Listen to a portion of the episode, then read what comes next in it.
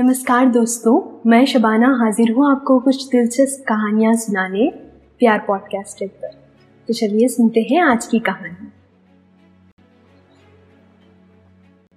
एक अजीब सा डर सीने में और दिल इतनी तेज धड़क रहा कि उसकी आहट कानों तक गूंज रही। इतना बुजदिल मैं नहीं हूँ मगर आज आज खुद को अलग दिख रहा हूँ। मैंने इन हाथों से कई मरीजों को ठीक किया है। कितने ऑपरेशंस आँखों के सामने होते देखा, मगर जो डर जो डर मैं अब महसूस कर रहा हूँ ऐसा मैंने कभी नहीं किया। क्या ये कदम सही है? क्या खुद के लिए जीना खुद को बर्बाद कर देगा? अजीब ख्याल, अजीब सवाल। इतना क्यों सता रहे हैं? वाकई मुझे लगता है कि जो आज मैंने किया, वो डरपोक वाली हरकत तो नहीं थी। बड़ी हिम्मत करनी पड़ती है अपने बने बनाए पेशे को अलविदा कह के, अपने सपनों के लिए हाथ बढ़ाना।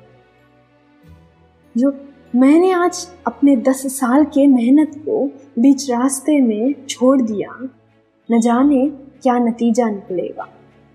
फ़िलहाल तो यहाँ इस बैक स्टेज पर मैं डर और हाथों में माइक लिए बैठा हूँ।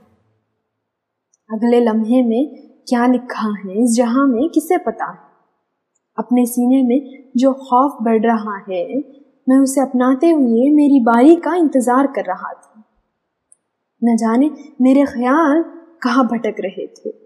जो पापा ने कहा था कि तुम्हारा ये फैसला गलत है। मुझे वो सब क्यों याद आ रहा है जो मुझे पीछे की ओर खींच देगा? इतने में मेरी नज़र दूर खड़े एक ऑर्गेनाइजर पे पड़ी और उसने कहा, Dhruv it's your turn next बस तभी बस तभी परफॉर्मेंस के लिए मेरा नाम अनाउंस किया गया और मुझे इतनी खुशी महसूस हुई कि खौफ खौफ कब मिट गई पता ही नहीं चला।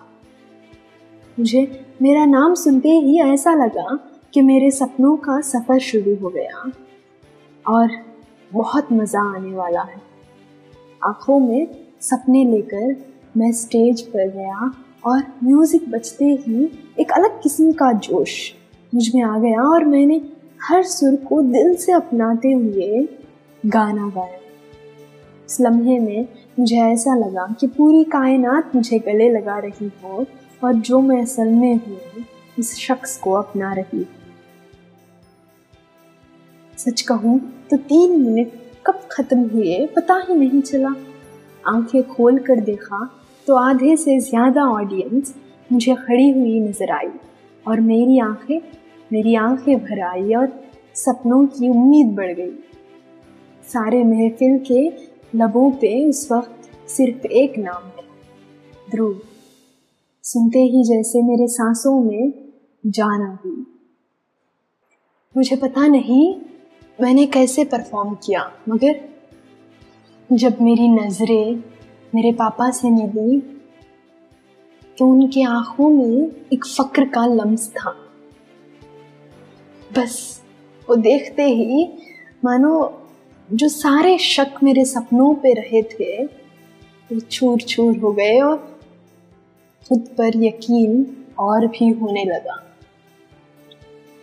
बस ऐसी थी एक कहानी।